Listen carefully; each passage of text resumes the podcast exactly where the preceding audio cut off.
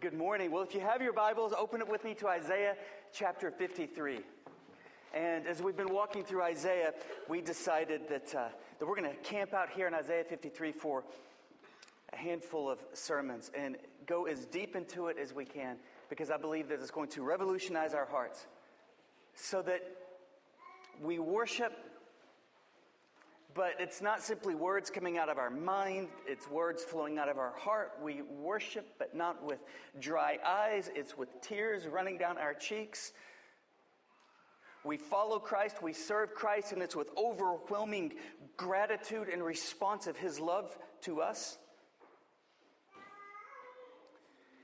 Did you know that throughout history, and even right here in the state of Texas, there have been many people, many innocent people, who were executed for crimes they did not commit. For example, Carlos de Luna. He was convicted in 1983, executed in 1989. And yet, a Chicago tri- Tribune investigation released in 2006 revealed groundbreaking evidence that this man was more than likely innocent, and yet he was executed. Ruben Cantu, convicted 1985, executed 1983. After his execution, evidence surfaced revealing his innocence. Joseph O'Dell in Virginia was convicted in 1986, executed 1997. After his death, new DNA evidence surfaced, once again revealing his innocence. Claude Jones, convicted in Texas in 1989, executed in 2000. After his execution, DNA tests raised serious doubt as to his guilt. Is that not tragic? One, to have your freedom taken away from you for something that you didn't do, but secondly, to have your life taken away from you for something that you didn't do. With that in mind, let's go to our text, Isaiah chapter 53, and read about an execution that took place, and the one who was executed was completely innocent. And what makes this execution so profound, so unique, so moving is that he was absolutely innocent and he was executed for my sins. I committed the crimes and the consequences of those sins were death, but he was executed for me so that I could go free. And this is the theme of Isaiah 53. He was brutally slaughtered for you so that you could go free. And he did it willingly, he did it joyfully? Verse 1 Who has believed what he has heard from us? And to whom has the arm of the Lord been revealed? For he grew up before him like a young plant and like a root out of dry ground. This is a messianic prophecy about Jesus written in some 700 BC. He had no form or majesty that we should look at him, no beauty that we should desire him. He was despised and rejected by men, a man of sorrows, acquainted with grief, and as one from whom men hide their faces because he was so brutally uh, disfigured. We read in Isaiah 52. And then, summarizing last week, he was despised and we esteemed him not. This is a prophecy about Christ being slaughtered, the Messiah being slaughtered for our sins, but it's more than that. It's also a prophecy of one day when the nation of Israel will experience a national revival and look back upon the cross and say, We esteemed him not. Why did they not esteem him? They didn't value the Messiah's sacrifice on the cross. They didn't value the Messiah's sacrifice on the cross because they did not think that they needed the Messiah's sacrifice upon the cross. Therefore, they esteemed him not. You see, anytime in summary of last week, we diminish our perspective of God's holiness, then by default we will exaggerate our understanding of our own righteousness. Therefore, we will discount our need for a Savior. They believed they needed a political leader, they believed they needed a deliverer, but they so diminished God's holiness and so exaggerated their own righteousness that they discounted their need for a spiritual Savior. They thought all the Messiah should be should be a government leader, a, a, a, deliverer from our government, because they thought they were doing a pretty good job of upholding the law, the moral law, the Ten Commandments. In fact, some of you guys have been praying for me. I'm trying to learn Spanish. I'm taking a Spanish class halfway through the semester. I gave a presentation on Pancho Villa, and it went horribly. I stood in front of the class and my mind went totally blank. And then when the words came back in my three minute presentation, I had one goal, and that was to sit down as soon as possible. So I turned a three minute speech into a 45 second speech. And I sat down and I, and I thought about all the times I stand up and preach, and I thought, God, thank you for reminding me that it's all you. And at the end of the semester, which was uh, about a week ago Friday, I had an opportunity to give another presentation. And this time, I shared the gospel in Spanish. And it was a pure joy. And I gave everybody in the class a book, and I invited them to church, one, one of my books. Well, a couple of days later, I get an email from a girl who finds her book, who finds my book before she goes into a class. So she starts reading it, and she says, This is really resonating with me. This is right where I am. I'm 18. I just started college, and I'm, I'm exposed to all of these groups on campus, and they all have their own version of the gospel, and I'm so confused. And she set up a meeting with me. And we met, and I said, You know what? Let's start with Genesis. And then let's start with Romans chapter 1, verse 1. And for about two and a half hours, I walked her through the gospel, and she sent a message, and she said, I sat in my car, and tears were coming down my face, and my heart had so much joy because I realized how simple the gospel is that God loves me. I'm just overwhelmed by his love.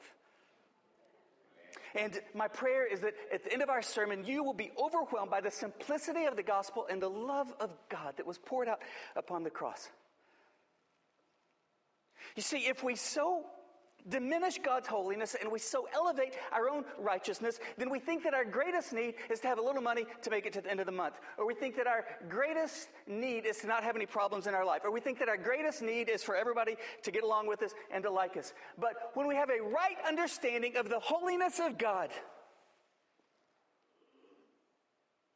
then by default, like Isaiah, who was the best of the best, and Isaiah 6, who saw the Lord high and lifted up, seated on his throne, and the seraphim singing, Holy, holy, holy, creatures whose sole purpose were designed to worship God, infinitely more articulate than Shakespeare, infinitely more intelligent than Einstein, infinitely more theologi- theologically profound than Spurgeon, in worshiping God for eternity past and eternity future and eternity present gets stumped up on one word, and that one word is holy.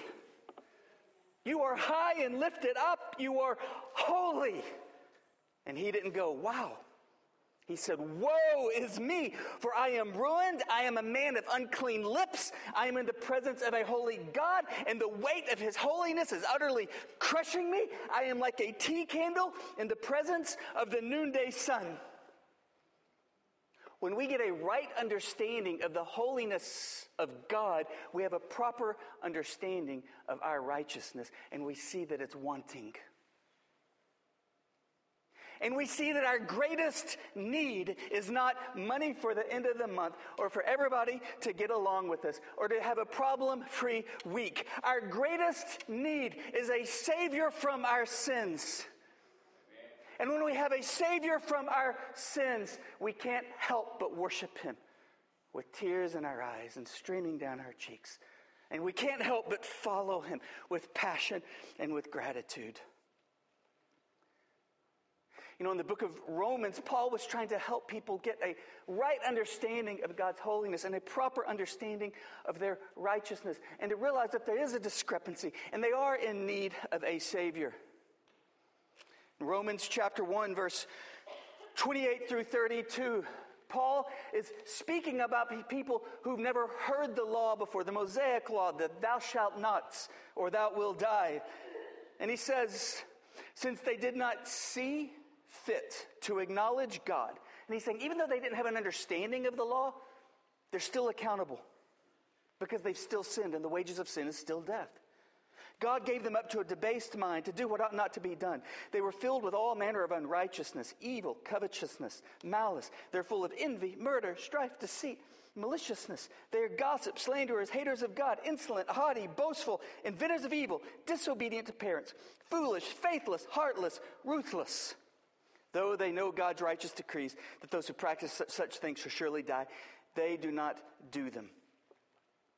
And the Jews who heard that, the ones who understood that thou shalt nots and thou shalt, and if thou doesn't, and if thou does, then thou will be killed. The Jews who had a proper understanding of the Mosaic law were pointing their finger with Paul at the Gentiles, and that was Paul leading them in this train of thought to then say to them, in essence, look, you're pointing your finger at the Gentiles, but what's happening? Three fingers are pointing back at you because you do the exact same things, but under the law, so you're an even greater sinner than the Gentiles who sin apart from the law. Chapter 2, verse 1. Therefore, you have no excuse, O man, every one of you who judges. For in fact, passing judgment on another, you condemn yourself, because you, the judge, practice the very same things. Chapter 2, verse 8. But those who are self seeking and do not obey the truth, but obey unrighteousness, they will surely, there will be wrath and fury. And then in verse 12, for all this is Gentiles and this is Jews. Who have sinned without the law will perish without the law, and all who have sinned under the law will be judged by the law. And then into that well-known verse, Romans 3:23, for all and who is all everybody, Gentiles and Jews, for all have sinned, those who've sinned without knowledge of the law and those who've sinned under the law. There is no difference, for all have sinned and fallen short of the glory of God. And what is the result of this? Romans chapter 6, verse 23, and the wages or the consequence of sin is death. But then the second part of Romans chapter 6, verse 23. But the gift of God, the free gift of God, is eternal life in Christ Jesus our Lord. You see, our greatest need is a Savior from our sins. So when they despised Jesus and they esteemed him not, and they were ridiculing him, and they were spitting upon him, and they were torturing him, and they were mocking him, and they were insulting him, they should have been on their face worshiping him. Because they should have been saying, We are the ones who lusted when we should have been pure. But you're paying for our lust. We are the ones who were angry without cause and therefore murdered when we should have forgiven and loved. And there you are, paying for our bitterness. We are the ones who showed favoritism and judged when we should have loved unconditionally but there you are, paying for our favoritism. We are the ones who broke every aspect of God's holy ordinance, which can be summed up in one word love. And there you are, paying for our hate.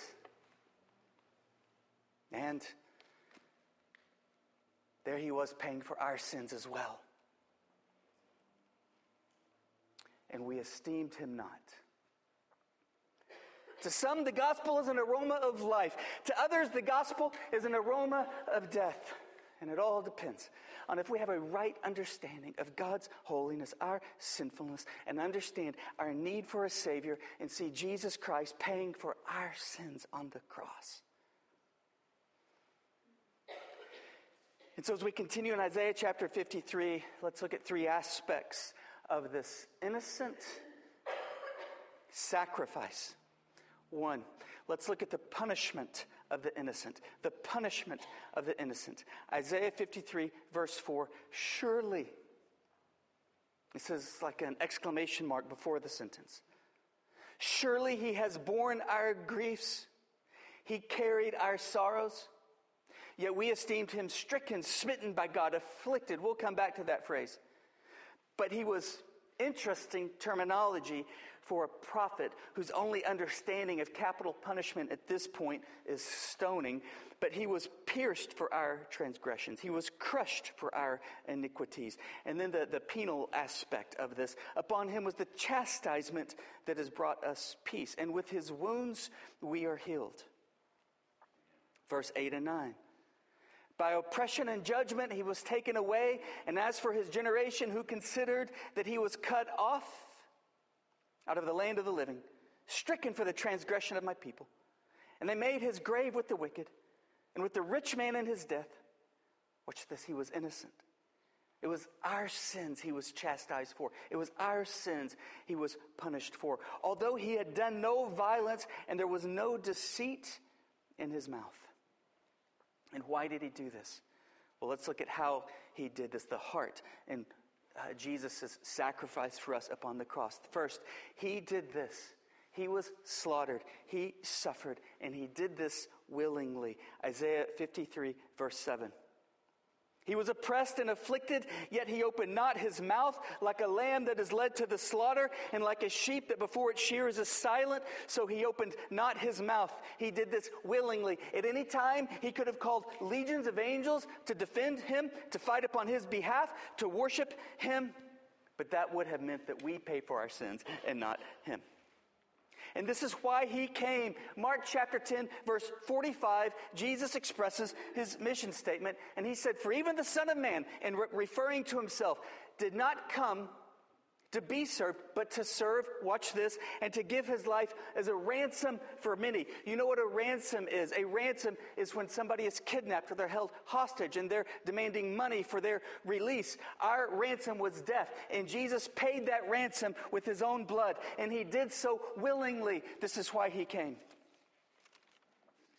And not only did Jesus pay for our sins willingly, Jesus paid for our sins passionately.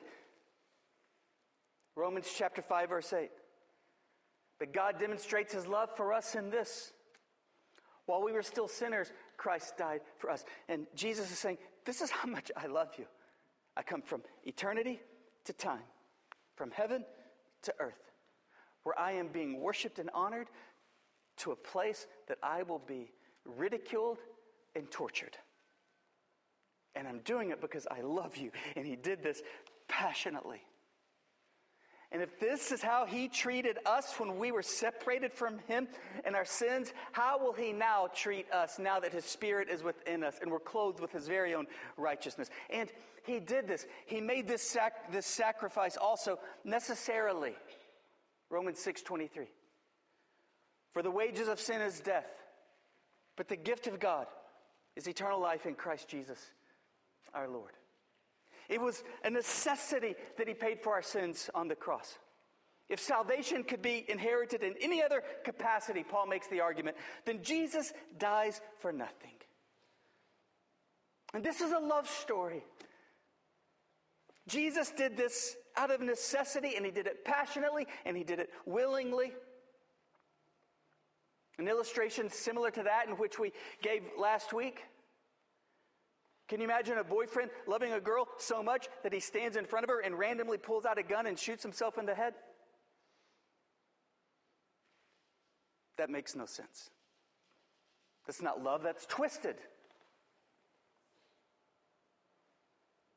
But can you imagine a boyfriend loving a girlfriend so much that somebody else pulls out a gun and puts it to her and he jumps in front of the gun and takes the bullet. Now that's love. No greater love is there than this that somebody lays down his life for another. And this is what Jesus did for us. He died out of necessity because the wages of sin is death and he paid the price for that sin. It's a theological term called substitutionary atonement or penal substitutionary atonement. Penal deals with things in relation to the judicial system, the courts. Substitution. Well, you know what a substitute is. If you had them in the third grade, uh, your teacher was sick, and so you had a substitute.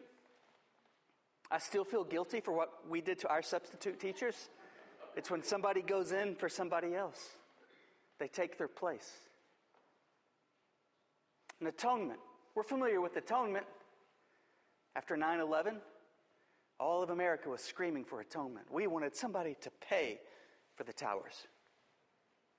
Now, put all of these together, and we understand the necessity of the cross. The wages of sin is death. That's the penal aspect of it. And then we have substitution. Jesus came in in our place. He is our substitute. And then there is atonement. Jesus satisfied the demands of the law, and He paid for ourselves so that we could go free.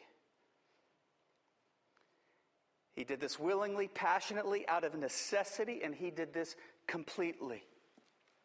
John chapter 19, verse 30. When Jesus received the sour wine, he said, It is finished. It is finished. And if you've been around here for a while, you know that in the Greek, that is tetelestai, which means price paid in full. It's accomplished. It's not just ending his life dramatically, like in a Shakespeare play. It's an accounting term. Tetelestai. You buy meat in the market, you give them the money, they give you the meat, they give you a receipt, they stamp upon it. Tetelestai. It's complete. The transaction is fulfilled. You go to prison for seven years. When you serve your time upon release, they give you the papers, they stamp across it. Seven years, tetelestai, price paid in full. You served your time. And when Jesus paid for our sins on the cross, he cried, It is finished, or tetelestai, it's accomplished, it's paid in full. Your past, present, and future sins are forgiven. They're in the sea of forgetfulness. Tetelestai. Your sins have been paid for completely. It's done. And then your sins have been paid for finally. It is final.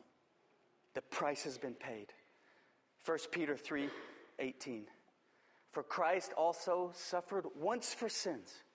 And here's the substitution aspect of things the righteous for the unrighteous, that he might bring us to God, being put to death in the flesh but being made alive in the Spirit. And the emphasis there is Christ suffered for sins once and for all. Can you imagine the weight of the cross? How many of you guys have ever said a little white lie? Raise your hand. Yeah. And for those of you who didn't raise hand, your hand, you just said a little white lie. The officer says, Did you know you were speeding? Oh, no, officer, was I speeding? Well, we've all sinned and we've all fallen short of the glory of God.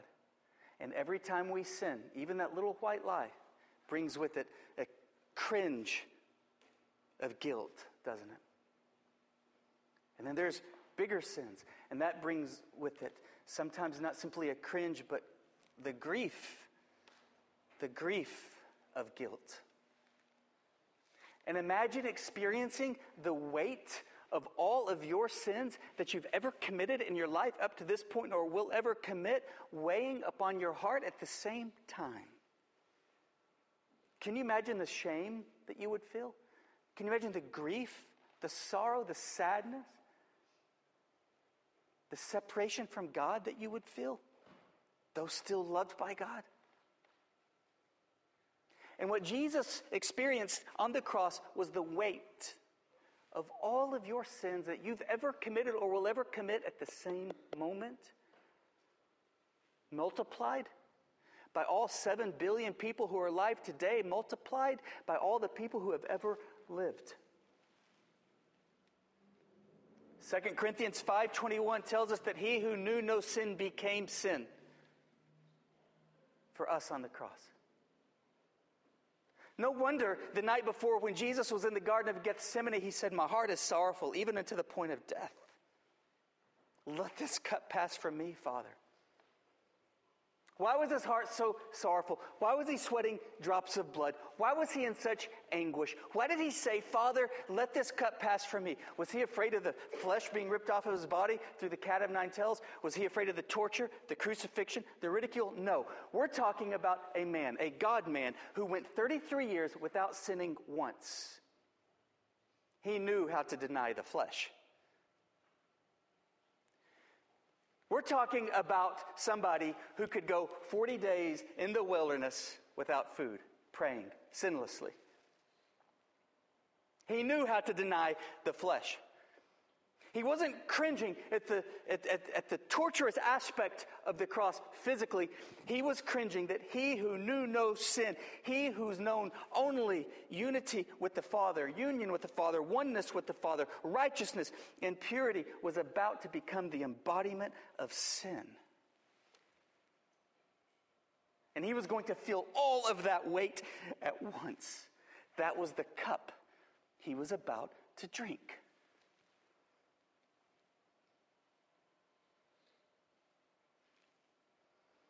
And that's why his heart was sorrowful, even unto the point of death. And when Jesus paid for our sins on the cross, he paid for our sins finally, once and for all. Romans 6:10.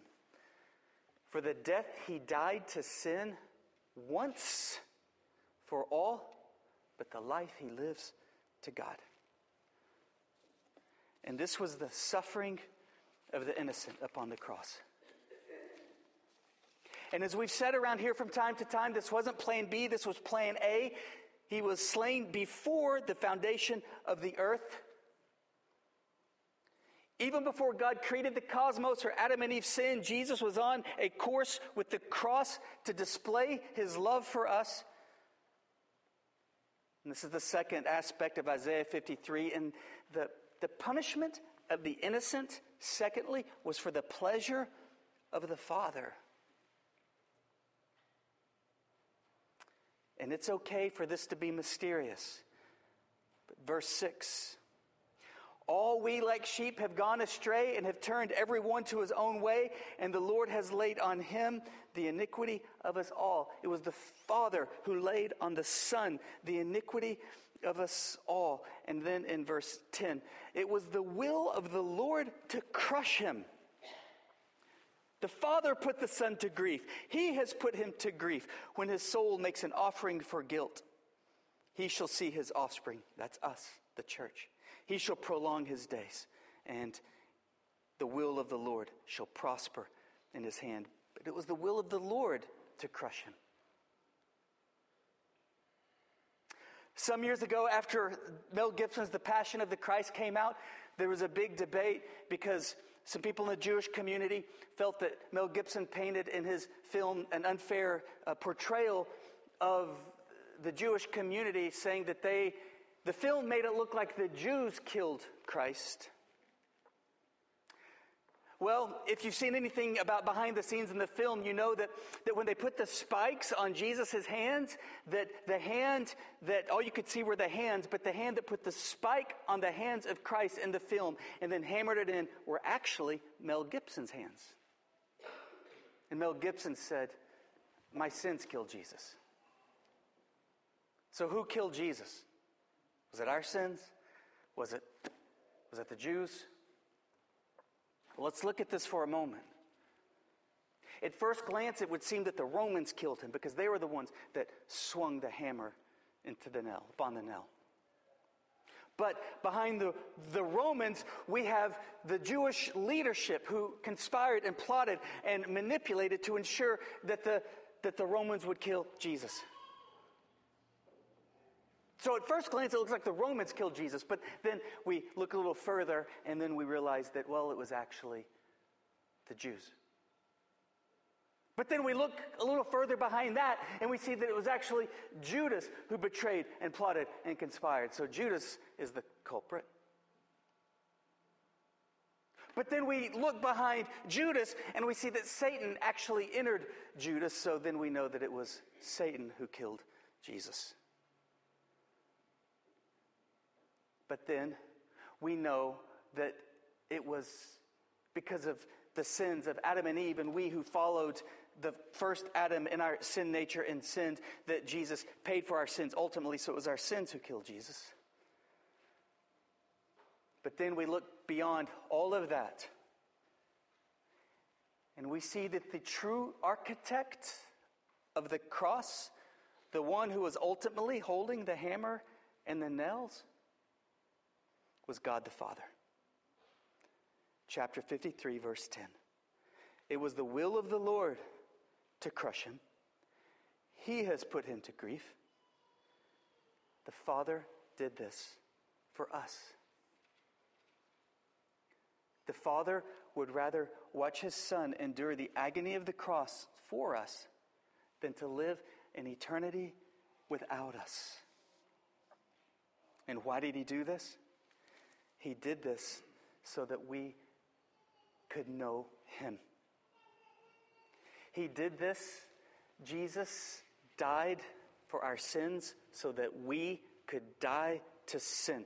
Jesus died for our sins once and for all so that we could have victory over our sins once and for all. Jesus paid the ultimate price so that we could have fellowship and relationship with Him. And the Bible says that Jesus did this for the joy set before him. For the joy set before him, he endured the agony of the cross. He looked through the agony of the cross at the joy on the other side, being resurrected, being glorified, being met with the Father in heaven that we read about in Hebrews 1, and to hear us call out to Him and lean upon Him and trust Him and worship Him and walk with Him, the joy was us. The joy was for a relationship with us. And this brings us to the third aspect of Isaiah 53, and this is the righteousness of the sinners. He who knew no sin became sin and paid for our sin so that we, the sinners, could become the righteousness of God. And because of this, because of this gospel, we have peace with God. Chapter 53, verse 5. But he was pierced for our transgressions. He was crushed for our iniquities. Upon him was the chastisement that brought us peace. Peace with God fellowship with God. There's no longer tension in our hearts with God. When we look at God like Isaiah, we're not terrified, but we see God with his arms open wide, inviting us into fellowship with him. Because of this, we have peace. You can pray to God and He will hear you, and you don't have to worry if your prayers have been heard. You don't have to climb some ladder to, to shout loudly enough in order for God to hear you. He hears you because of what Jesus did on the cross. And because of this, we have peace with God. Sometimes I think that we interpret our relationship with God as if we're a nuisance to Him. Maybe like we're in like pauper's clothes, homeless, person's clothes and, and he's in these really nice clothes. And we're like groveling on our hands and knees and we're grabbing at his ankle and we're begging him for a blessing and he shakes us free and we keep begging him. And then finally, he just scowls at us and gives us what we need in order uh, just to sort of uh, cause us to stop bothering him. No, no, no. Because of the sacrifice of Christ, Jesus paid for sins once for all so that we could be dead to sin and we're clothed in the righteousness of God. Then we are dressed in royal garments, spiritually speaking. We are the sons and daughters of the living God. We're a prince and princess. And every time we pray, we boldly enter the throne room of God. Our steps are broad, and God's face illuminates, and He loves hearing from us. And He says, What can I do for you, my son? What can I do for you, my daughter? And because of the blood of Jesus, we boldly make our requests known, and we have peace. And for his glory, he delights in hearing, he delights in answering. We have peace with God because of the gospel. Not only that, but we are healed because of the gospel. Verse 5, the second part. Upon him was the chastisement that brought us peace, and with his wounds we are healed. We're healed of our sin disease. We're healed of separation from God. We're healed of, of, of sorrow in our heart. We're healed of regret and guilt. And we are also declared righteous. Verse 11 Out of the anguish of his soul he shall see and be satisfied. By his knowledge shall the righteous one, my servant, the Father speaking of the Son, make many to be accounted righteous. This is why we have joy. This is why we have boldness. Because we are accounted righteous in God's eyes. We don't have to earn that. We don't have to work our way toward that. We receive that, and we are accounted righteous in His sight. And this is why your conscience can be clean. This is why you can dust you can, you, you can wipe the dust off of your Bibles. This is why you can seek the face of God. This is why you can share Him boldly. You were forgiven and you were declared righteous. And a righteousness that far exceeds any righteousness that a human being could achieve. It's the very righteousness of Christ. It's what Martin Luther called the great exchange. And in 2 Corinthians 5 1, 21, he who knew no sin became sin so that in Christ we might become the very righteousness of God. And we are prayer warriors in verse 12. Therefore, I will divide him a portion with the many, and he shall divide the spoil with the strong, because he has poured out his soul to death and was numbered with the transgressors. Yet he bore the sins of many and makes intercessions for the transgressors. So that Jesus is interceding for the saints as we speak. When we pray, the Holy Spirit interprets our prayers with groanings too deep for words, and the Son hears, and the Father says, Let it be done. And as a result, lastly, we stand in utter awe of God. Verse 4 Surely he has borne our griefs and carried our sorrows. Yet we esteemed him stricken, smitten by God, and afflicted. But when they esteemed him smitten by God, it wasn't in awe of this mysterious gospel that God had designed. It was because they thought he was smitten by God, had chastised by God because of his own sin. And they thought that Jesus was receiving the due penalty of exactly what he deserved. And in looking back on it, when Israel will one day experience a national revival, they will look back on it and they will shake their heads and say, We thought that he was smitten by God because he deserved it. We didn't understand that he was smitten by God. And he didn't deserve it. But he did it willingly, passionately, wholeheartedly, because we deserved it. And so that we could go free, and so that we could worship him and be in a relationship with him. And how often in our own lives today do we misinterpret God's sovereign hand working powerfully on our behalf? To express to us his love and his goodness and his glory. And they did. They misinterpreted the whole dramatic event surrounding the cross. But it was God's sovereign hand moving and orchestrating and working for His greatest glory, for their deepest delight. And so often we look at things unfold in our life in a way that we didn't anticipate, in a way that we would not have planned if we were writing the pages of our life rather than God. And sometimes we get frustrated at God. Sometimes we feel like God doesn't love us. Sometimes we feel like God has abandoned us. Sometimes we feel like God is apathetic toward us. Sometimes we feel like God is doing his own thing and we're doing our own thing. How often do we still misinterpret God's sovereign hand that's at work for His greatest glory and our deepest joy. And God is calling all of us to the cross to fully surrender because He wants us to be free. And we are never any more free than we are surrendered to God. Even as followers of Christ, we are never any more free than we are surrendered to God. God wants us to be free from sin, free from fear, free from bitterness, free from guilt, free from regret, and He's asking every one of us to surrender to Him. What's He asking you to surrender? He wants you to surrender so that you can be fully alive and fully free in Christ. Some may need to surrender to God's master plan. And that doesn't mean understand it because He never calls us to understand. He simply calls us to trust. Trust in the Lord with all your heart and lean not on your own understanding, but trust Him. And He will make your path straight. Some are being called this morning to surrender your understanding in order to trust the master plan of God, in order to trust His heart. Even if you don't understand it, you trust His heart that it's good and He loves you and He's working things in accordance with His glory and your good. To some, God is calling to surrender an aspect of your life that's compartmentalized, it's a secret, Nobody knows, but God knows. And it's a source of sorrow in your heart, and it's a source of bondage in your life. And God is calling you to surrender. To some, God is calling to surrender guilt.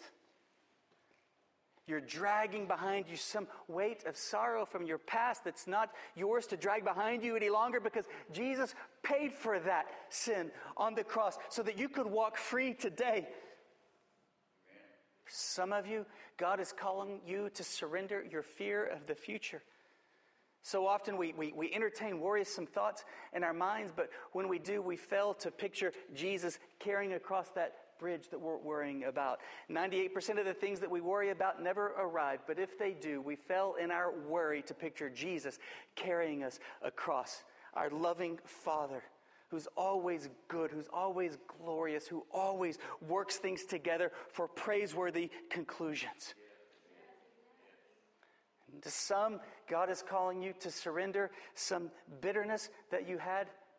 As we've forgiven, we must forgive others. Pray for them, do good to them, bless us. None of these things have anything to do with our emotions. Jesus never commands our emotions. Feel good about somebody, have warm, fuzzy goosebumps when you think about somebody. He simply commands our will. Pray for them, do good to them, bless them. Those are steps of faith that will invite the healing power of the Spirit to flood our soul and to set us free from that wound. God is calling some of us to be free from resentment and bitterness. And God is calling some of us to be free and to surrender religion to Him.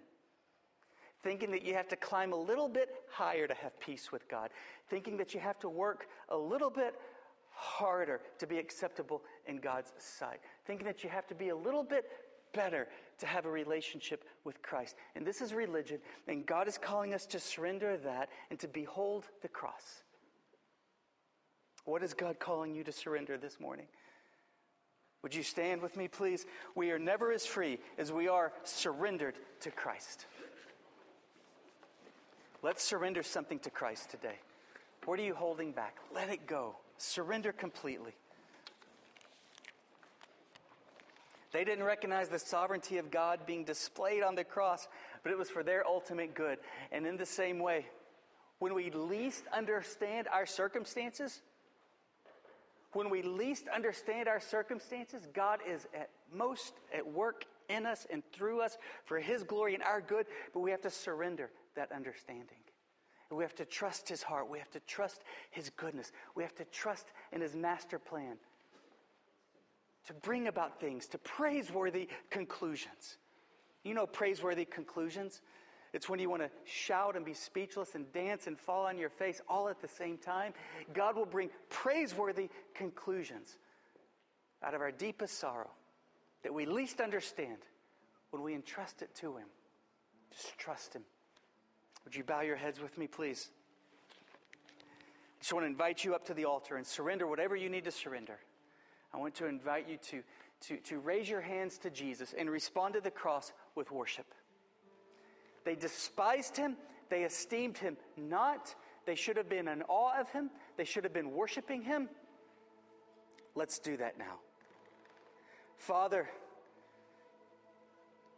let us respond as your Spirit is leading each of us individually to this innocent substitute who was slaughtered at the pleasure of the Father for our freedom. Help us to surrender, whatever you would have us to surrender, to experience the fullness of your spirit and freedom this morning. In Jesus' name.